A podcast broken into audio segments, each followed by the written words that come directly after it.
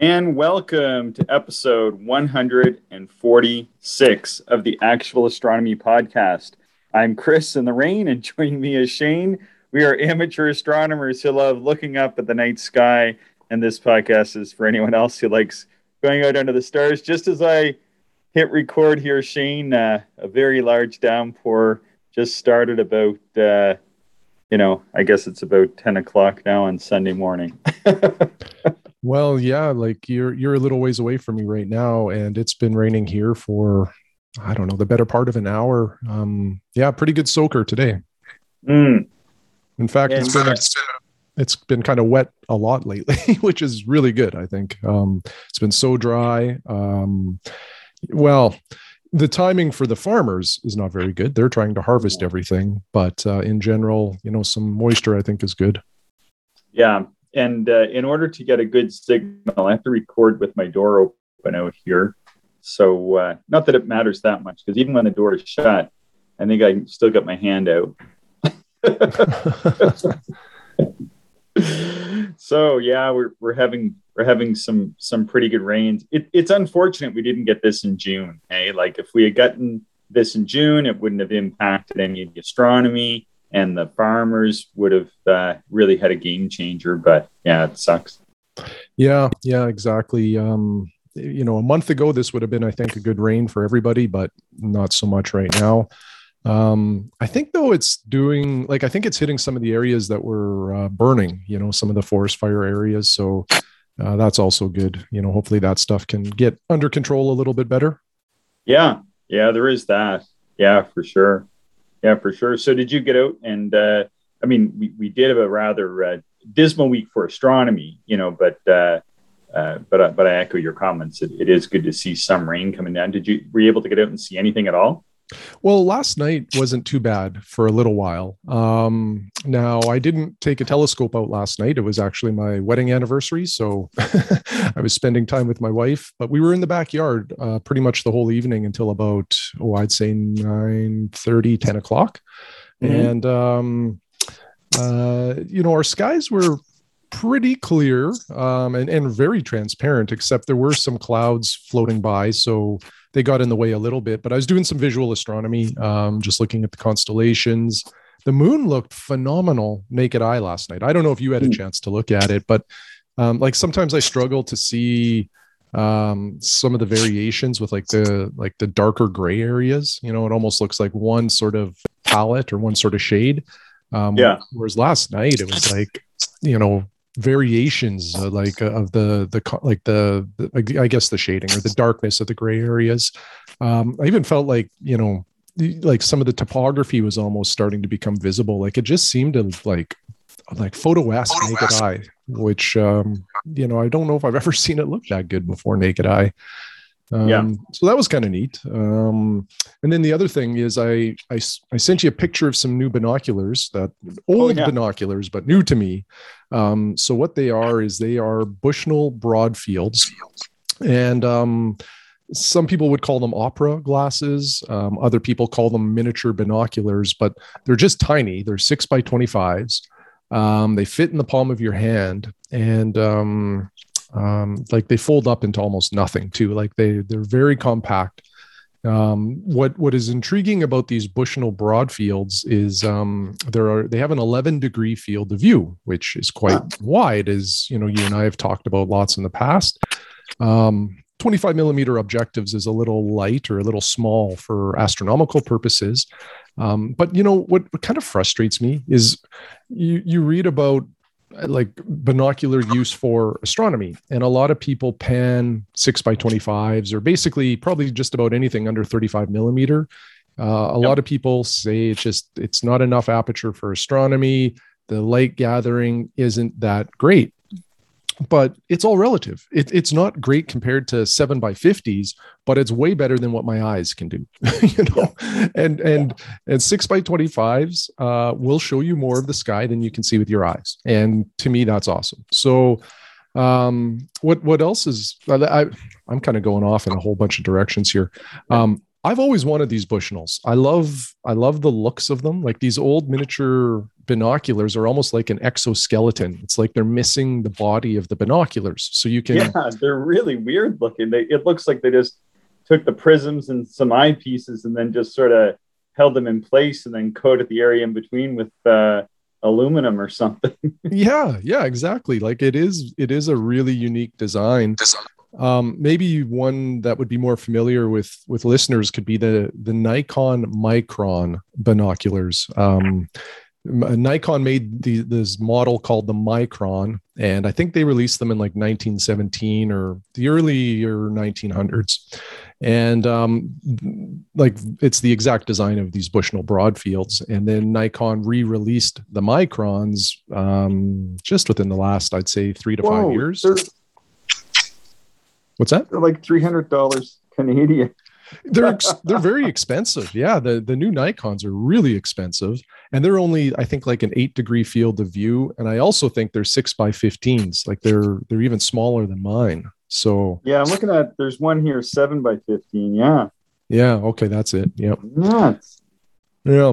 So the Bushnell broadfields, um, are very well re- like regarded. If you if you read through Cloudy Nights uh, about miniature binoculars, uh, a number of folks say that the Bushnell Broadfields are kind of upper echelon, and um, they were made by well, uh, is how do you pronounce it? A- Asahi, maybe. Um, That's how I would say it. Asahi. Yeah, yeah. Basically, it's it's Pentax, uh, the Pentax Corporation um, and as such, you know, the optics are are quite good. Um, eye relief on these things is terrible. Um, I would say no more than 10 millimeters, maybe even a little bit less.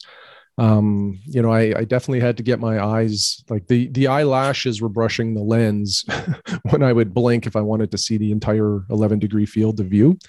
Um, but you know, as far as these old wide field binos go, um, I think you and I, Chris, have the same sort of love and hate for them. And the hate is that the field just isn't good on the edges. In fact, it deteriorates quite a bit, you know, on the outer 30 ish percent, you know, depending on the quality of the set you got.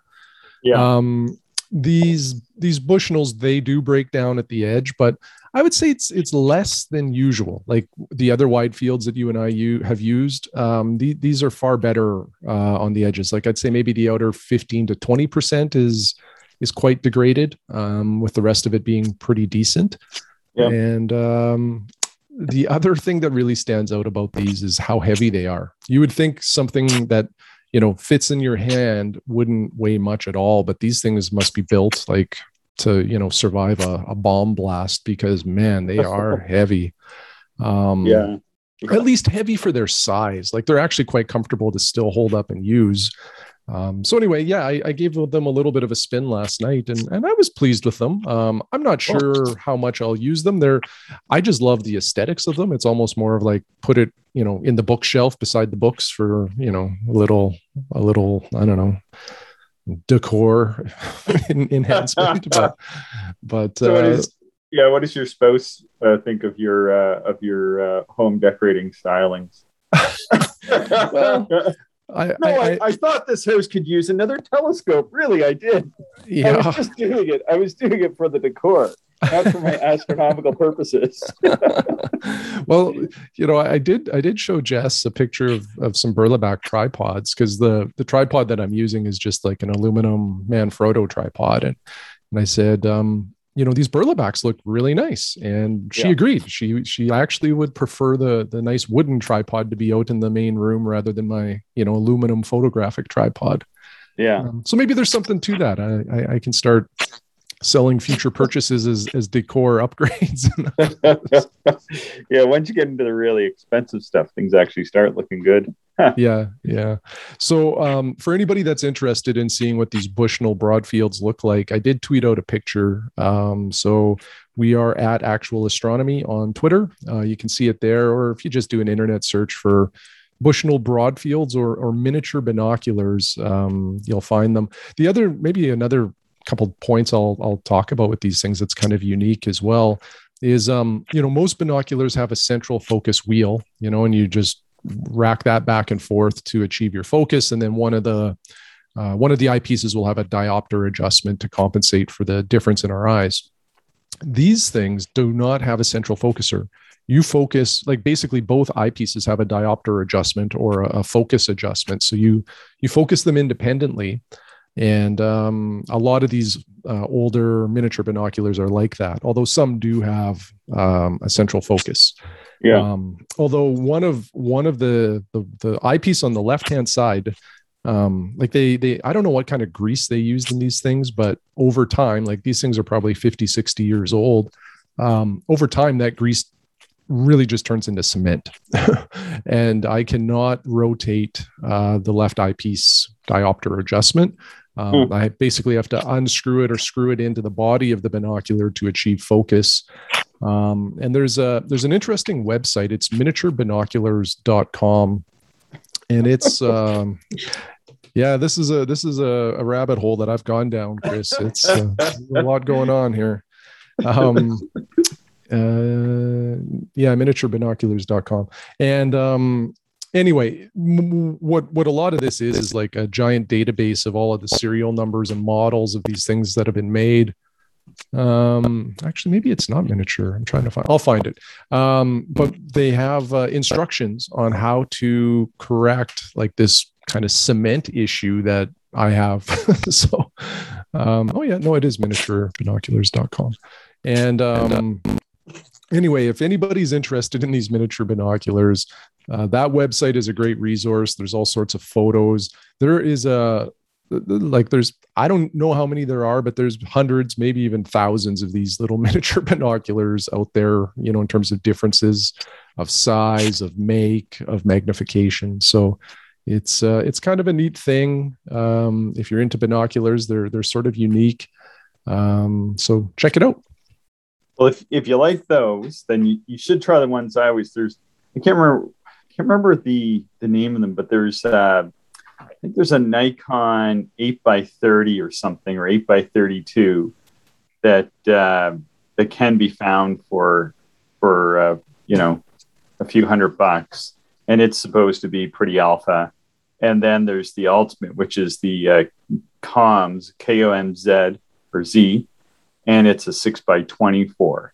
That apparently is the best one in these these sort of uh, 30 or 20, 20 odd to 30 odd millimeter range is the, the KOMZ 6 by 24. I'd always wanted to look through a pair, of, but but again, because like I, I can't wear glasses when I when you can't wear glasses when you use these binoculars. And when I take my glasses off and look through binoculars, you know, I might as well be looking through a couple uh what do you call them? Those those uh those fun things you had when you were a kid and and uh, it, you know you would turn it and it would have all kinds of weird and wacky um, patterns and designs. It's kind of oh, like one of those a kaleidoscope? That's right. Like looking through a couple of kaleidoscopes almost. So oh, yeah, yeah, yeah. but uh, yeah you must not suffer as badly as i do no, no. I my astigmatism is like my my left eye is really good. I, I, don't think I really have any astigmatism there. My right eye does have the astigmatism, but it's not too bad, and I can typically just deal with it. Um, what I am really sensitive to is is uh, like edge of field distortion or, or chromatic aberration. It it just drives me nuts, and uh, you know, I, some people are you know they don't see it or they're just not as sensitive to that part of uh, of the optics. But uh, Komz are Russian, I think, aren't they? They're Russian yes, made they binocular. Yeah, yeah, yeah, yeah. yeah, yeah so they're, they're supposed to be something else. Yeah. Yeah, they're. I think Komz is well regarded in general for their binos. I, I think that uh, they're quite. They, they make they make good optics anyway. Yeah, yeah. I got to get my. I have a Russian telescope. I got to get up and running at some point. I have a Santel uh, 150 millimeter, like a six inch, and a beautiful telescope just sitting sealed in a case in my house. I got to get that running at some point now. I, I, used to use it a long time ago. Beautiful uh, planetary images through it. Is it a Mac, like a Maksutov? Yeah, uh, it's yeah, it's uh, I think it's a Rumak Maksutov. Yeah. Yeah, yeah. So it's got the uh, it's got the secondary, but unlike most of the mass produced ones you see now, it's not a mirror uh, like it's not a like a spot in the meniscus that they've just sort of either glued on or polished up or whatever. It's actually more like a like a like a Schmidt Cassegrain where it's a, a separate secondary. And what they what they do, my understanding is with the uh, with these ones, they use um, the tool that was used to grind out the primary as the corrector, so it's perfectly matched. Oh wow! And, and then they there's some sort of magic with the uh, with the secondary mirror itself. Um, but yeah, the images. I mean, yeah, they're it's really it really is just like a, a four inch uh, apochromatic telescope, maybe even just a scooch better, except the cooldown is just a real uh, pain because it's a closed system. You know, you've got that uh, sort of uh, bottle of water effect where you know if you take the bottle of water and you, you leave it in your hot car all day and then and then you go and reach for it at at midnight or whatever and you know you bring it out into the outside. I mean you know the bottle of water will seem so much warmer than the than the outside and that's uh, kind of what happens with uh, with these closed uh, tube telescopes uh, and where we are. We have such a large uh, temperature delta big difference between daytime highs and nighttime lows. Last weekend we were 38 degrees maybe close to 40 degrees above and we went to seven or eight degrees uh, by the time I went to bed and we were packing up the scope. So mm-hmm. closed systems uh, really struggle in that. Uh, and, and, you know, nothing wrong with the systems. Like the, it can be perfect optically, but uh, when it's closed like that, it's really, really a challenge to get them to catch up. Yeah. Yeah. I've, uh, I've owned five inch and I think I owned a six. Yeah. It was a 150 uh, Maksutov, both Skywatchers. And uh, I just, I could never really get them to acclimatize. Um, and uh, as such, I, I sold them. Um, it just takes too long to, or for me anyway. And and part of it was I, I had them in my observatory when I used to have the observatory, and it just got too hot in there during the day. And then you know, like if it was 30 degrees outside, it would be 40 degrees inside of the observatory and uh, the telescope just never could recover really from that. It, it had a hard time cooling off. Um, I know you can get cooling systems or like you know fans that sort of circulate air to expedite the cooling of these closed systems, but um, I never went down that path. Yeah, and I've seen uh, my friend Randall, who's been on the show before. Um, he he did his five inch that he bought with uh, it's like uh, almost like that reflective wrap that you use to put in the windscreen of your car when you leave it on a hot day.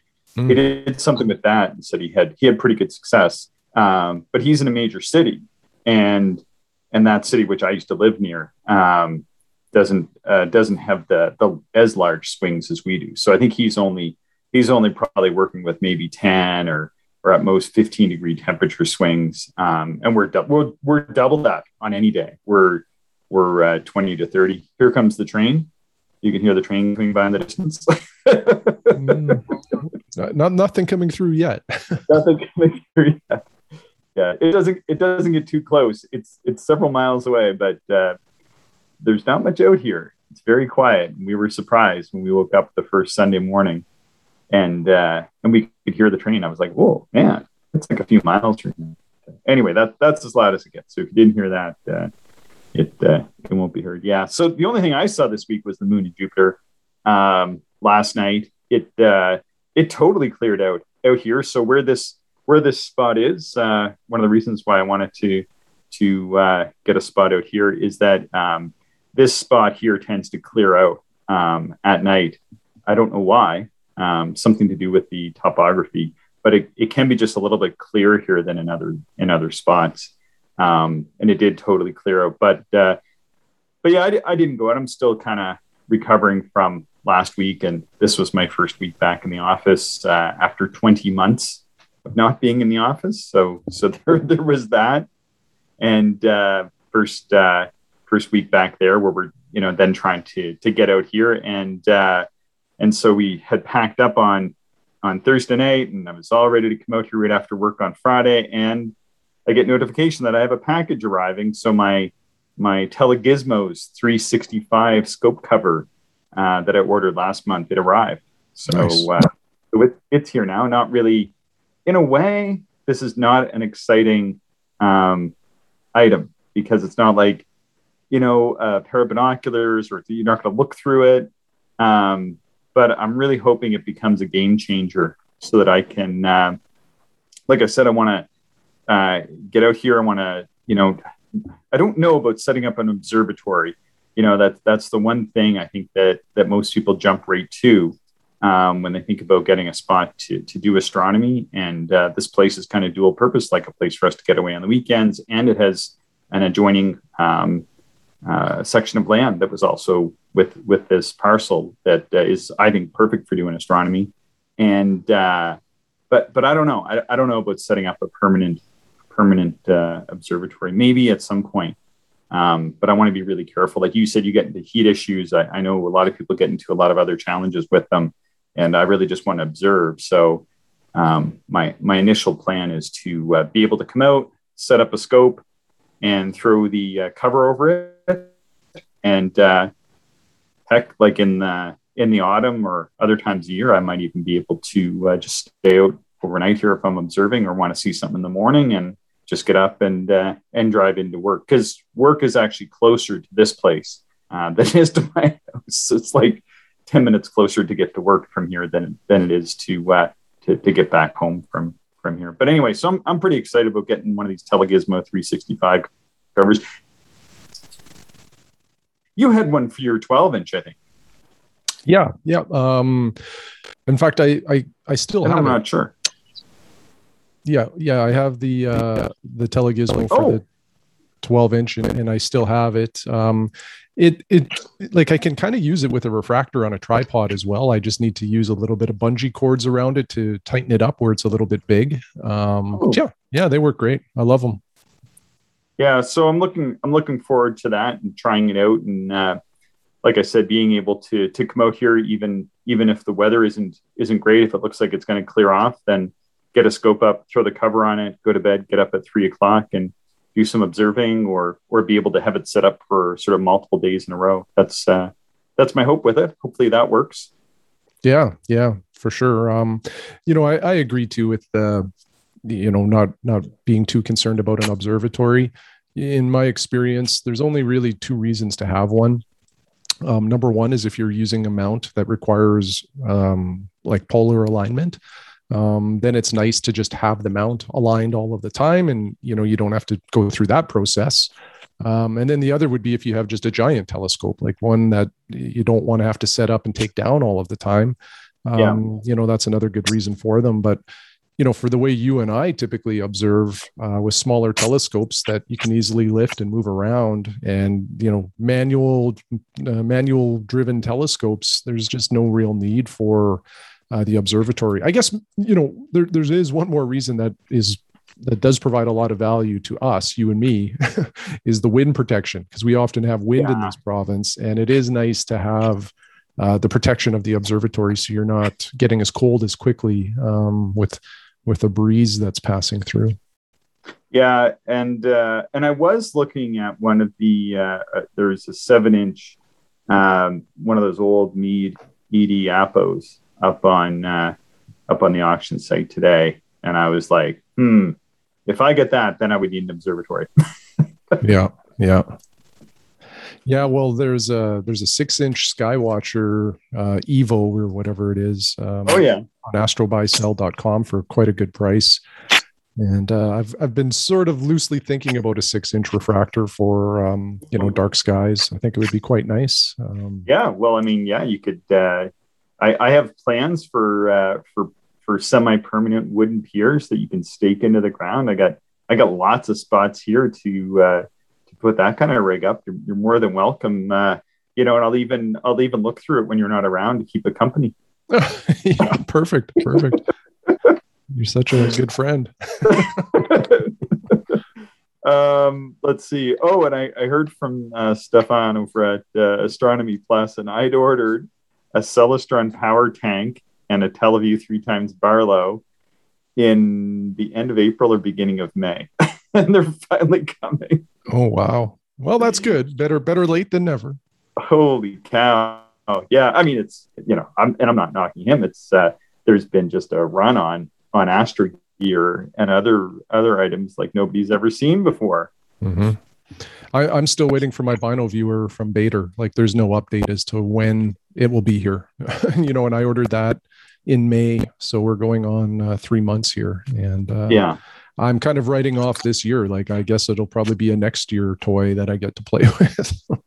yeah, well, you know, as well, like we're getting like once we get through this, this, I'm really hoping that the rain, uh, ceasing, the rain finally coming to an end. Fingers crossed, will be when we start to get uh, clear skies again.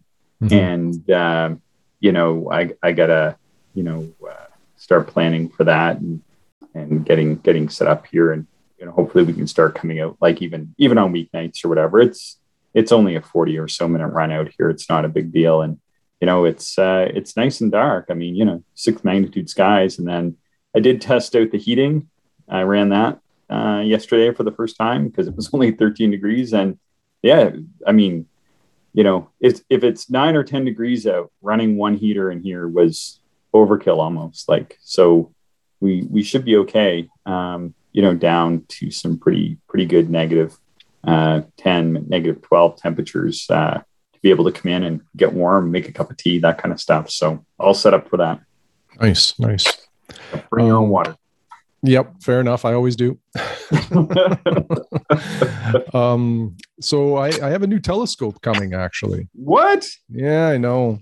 Um, so I've always been intrigued by, well, obviously little telescopes, but in particular, uh, Takahashi made a, an FC50, um, uh, a oh. fluorite 50 millimeter. You're well aware of it. Oh yeah, yeah. I've, I've longingly looked at those. You've got one coming, do you? I do not.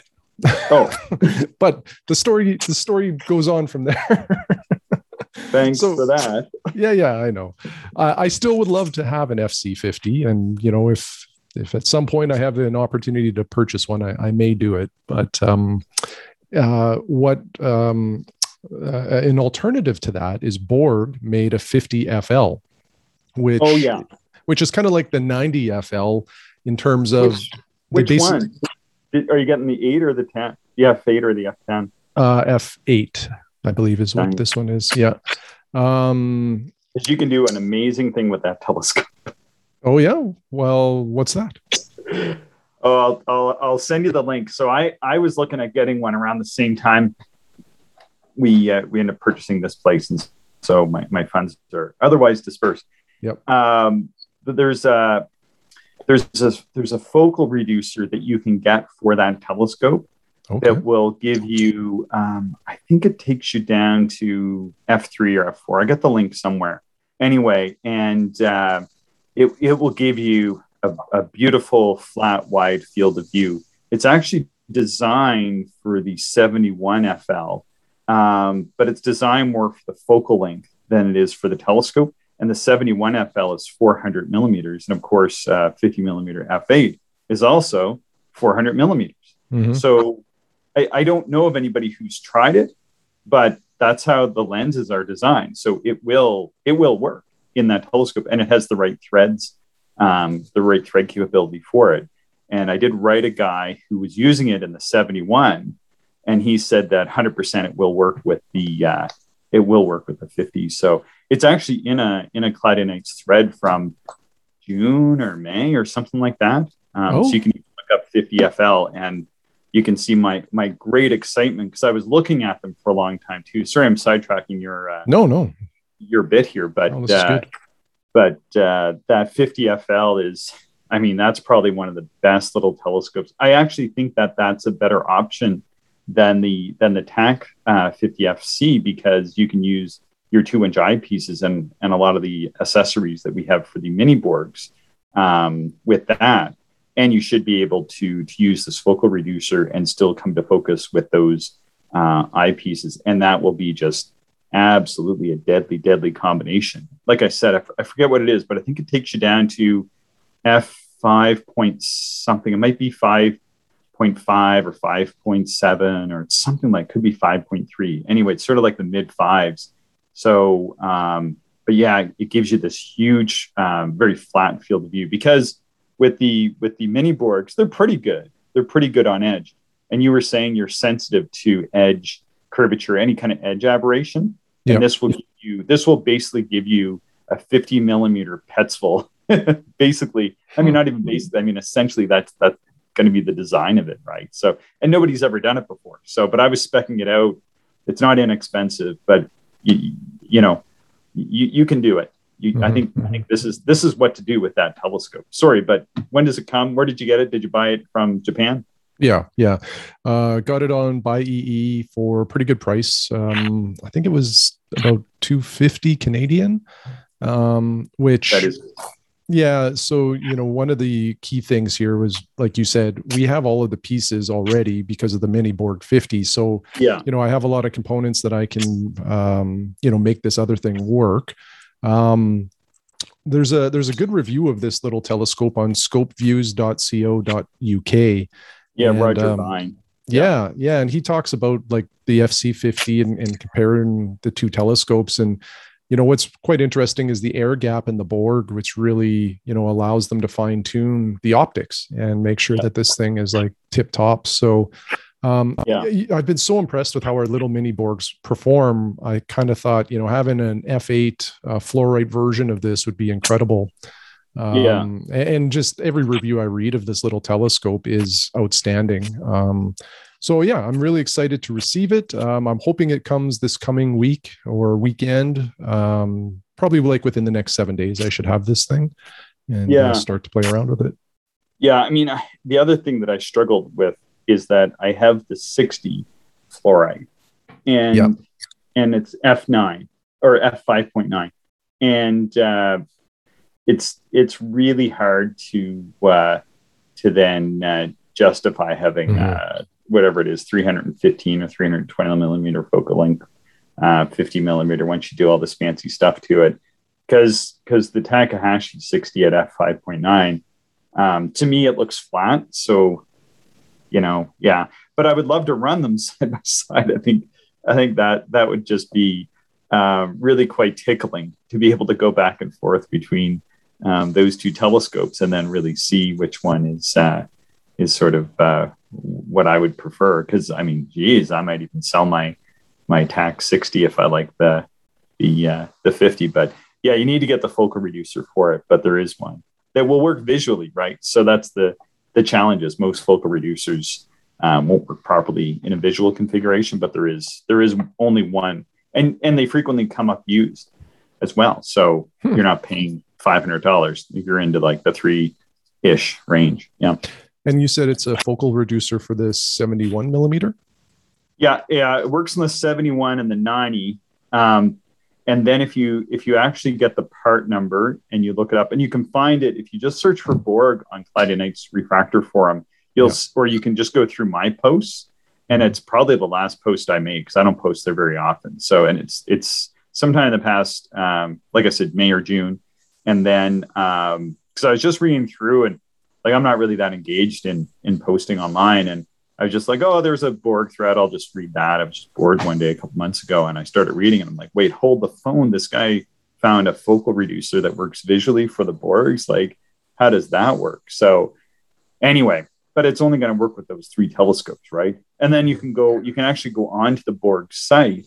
So I was like, well, what does Borg actually say about it? And they have photos that people were using the 50 FL to take um, beautiful photos, like flat field photos, and do comparisons between with the focal reducer and without with the 50 FL.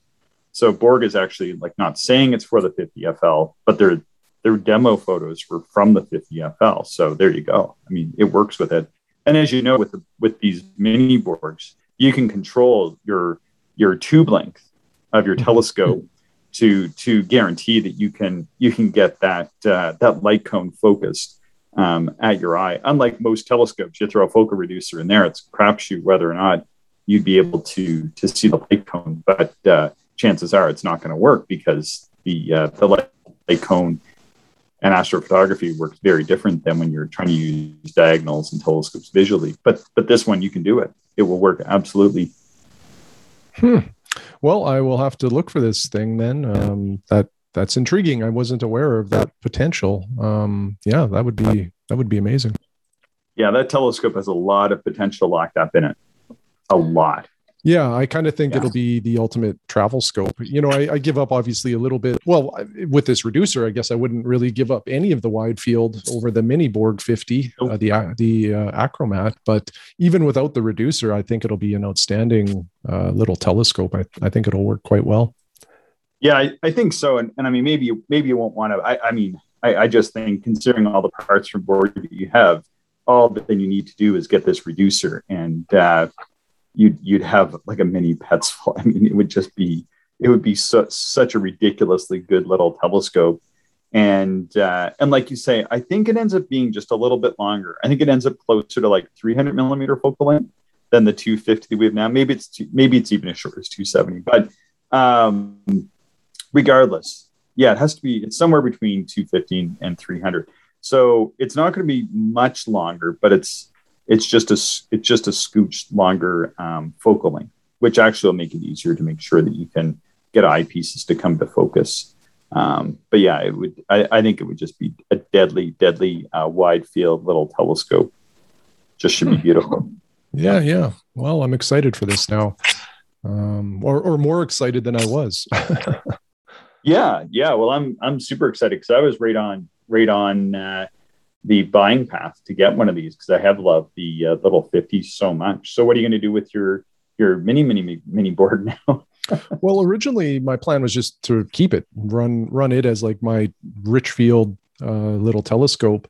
Um, yeah. Plus, you know, it, it really does um, convert quite nicely into a, a, finder scope. You know, especially yeah. with that short focal length um, and the light weight of it. So no plans to sell it right now. Now, now that you've told me though about this reducer potential, um, you know, I, I guess I would, if I can find one, you know, see how that works and the weight of it and everything. And if if the Mini Borg 50, the achromatic version, if it becomes redundant in the collection, then I would probably just sell it. And uh, yeah, and you should be able to get a pretty good price on this um, focal reducer because it was designed. Bef- I think it was designed um, well a number of years ago, and it's it's not quite as optimal for digital imaging. Apparently, like it's like it's very good, I guess, but it's not as good as like the latest and the greatest. So a lot of the time, people are just selling theirs off in order to buy the newer, fancier digital version, which won't work visually, by the way. So you need to get this particular one that we talk about in that uh, in that thread. But uh, but there you go. Yeah, I'm really excited now. So yeah, we'll have to get that out here um, and then get my 60 and uh, one of the mini Borgs, and then we can sort of have the the ultimate uh, small scope shootout. yeah. Well, I, I, think one scope that's going to leave the uh, stable is my. I have a little Zeiss 50 millimeter by 540 focal length. Um, oh yeah, yeah. Uh, you know, it's another achromatic telescope, and it it's phenomenal optics. In fact, I've had some incredible views of the moon through that telescope. But you know, how many 50 millimeters does one person really need to own? So, so I yeah. think that one will be a victim of this purchase. Yeah, well, I think this this Borg 50 is it really is the ultimate scope. I think you have the Takahashi pedigree in the customization of the Borg system, and uh, I think that's it. I mean, I, I don't think there's there's a better one out there. The reviews are spectacular, and it seems to also be infinitely customizable, like the other mini Borgs, uh, meaning that you can you can use it in a variety of configurations. You can also use it. I mean, you you do a little bit of astrophotography. It would be really cool if you if you then modded it to work on your uh, on your tracking mount to even take photos, because then you'd have like a mini planetary instrument at f8. You can put an extender on there for like f14 you can run a focal reducer on it for a super wide field instrument. And then it's a little Petzval as well. In that configuration, you could attach your camera to it. I know there's there's a lot of different um, adapters for that. So it's it's like a four in one telescope. It, it really is like the ultimate mini telescope that that pretty much will still um, fit in a long coat pocket, you know. mm-hmm, mm-hmm. Well, yeah, and and so you know Borg has the 50 FL, which is um, you know basically uh you know the the re-release of the Tak FC50, but with a slight um, you know I maybe would call it improvement on the prescription. And then Borg basically did the same thing with the 90 FL. Um, but the the copy there was the Borg Sky or sorry the Takahashi Sky 90, and um, so like the optics are made by the same company. Like i believe takahashi and borg both get their glass made by canon. Um, so you know yeah. yeah you're you're really getting some some good performance. And and like you know so so this borg 50 fl was you know 250 canadian. The fc50 the Tak that often like i don't know if i've seen one that's in good condition go for under 500 canadian no. dollars. So like you're you know you're getting a you know a cheaper telescope too which performs just as well and and probably has more potential because of the modularity of, of the borg stuff. Yeah so and it's yeah it's newer it has newer coatings. I mean the coatings are new enough that it's you know you wouldn't notice a difference in the coatings between those coatings and and the absolute most current coatings. There just wouldn't be um, a visual difference. So you know but with the fc50 mm-hmm. the old one i mean those are those are decently old telescopes. So you're going to have a coating difference. And then, uh, you know, it's it's going to be a heavier little telescope, the FC50 versus versus the Borg uh, FL, which is that that's going to be the most portable 50 millimeter you you can get, and I, I, think the most adaptable 50 millimeter you can get. I I've never heard or seen one uh, since. Yeah, yeah, I'm super excited to uh, to get it. So I'll send some pics when it comes in. Yeah, yeah. Well, I'm very excited about that. So uh, yeah, I'm kind of I got one more thing to add to this podcast, which I didn't put in the notes. Ooh, a surprise. So, so I got the recent copy of Sky News magazine, which is the Canadian, yeah. and I have it here. Sorry if my sound blanked out. I just moved it in front of my monitor. Um, the Sky News magazine, which is Canada's astronomy magazine, and uh, they so I don't want to say I was critical. I wasn't really critical. I never voiced my opinion, but they have changed the the appearance yes. of the magazine. And uh, yeah, thumbs up for that. I really like the new appearance. I think it's awesome because they're not. Uh, they've just reduced the font size and everything to really display uh, people's astrophotos, and they put an astrophoto of one of my most uh, favorite regions, the Rho Ophiuchi um, region. Although it's uh, anyway, yeah, it looks looks pretty good. And then inside, on page number seven is our friend Kathleen, mm. and, she, and she made a dress and a hat, and the hat is the solar system, and the dress is all kinds of her astronomical sketches during the pandemic on it. It's really oh, yes. I'll, I'll, have to check that out. I, I didn't know that uh, Kathleen had um, some stuff in there, some content, so I'll definitely check yeah. that out um, I, I as well i noticed the difference in the magazine like it the paper quality is better um, yeah like it it it's uh they definitely made some improvements and I, I like it and you know if anybody is into astrophotography this current edition of sky news is like everything you would ever want to know about astrophotography you know the um, how to do it your workflows um, you know, different gear based on your budget. Like it's it's pretty comprehensive guide to astrophotography. And the other thing that's really cool in this edition um, is uh, there's a section on solar total solar eclipses uh, because we have one here in North America coming in 2024. Um, it, it kind of gives you your checklist and like the timing of your preparations if you want to observe that so, for anybody that is interested in seeing the 2024 solar eclipse here in North America, it's not a bad magazine to pick up because, like, some of your preparations uh, should start now uh, for 2024. Um, and and it, it, walks you through all of that stuff. So I, I, don't think I'll say any more about it other than it's there if you're interested. Yeah, yeah, no, uh, hats off, uh, Allendria, who is our uh, who who is our editor in chief or chief editor. I can't remember which. I've done I've done some stuff with her uh, in the past, and she's great to work with. And so, um, yeah, I can definitely see her influence uh, in this. The way the magazine's starting to come together. You know, it's been a bit of work in progress here the past few years. So yeah, kind of kind of uh, credit where credit's due. Um, yeah, looks looks really good. So yeah, with that, I mean, yeah, there we go. Forty five minutes. We had some listener um, contact, but I think maybe we can save that uh, for next week. We can't can't uh, necessarily get to those every every week, but there's some interesting uh, contact from uh, from Charlie, Corey, and Phil that we'll uh, maybe we'll touch on next week. Yeah, that sounds good, Chris. Okay. All right. Well, thanks, uh, Shane. Do you have anything left to add? No, that's everything for me. All right. Well, with that, we'll thank everybody else for listening, and I will end the recording. Thank you, everyone, for listening, and we hope you enjoyed the show. If you are interested in more information, would like to contact us, or if you would like to support the podcast, check out our website, actualastronomy.com.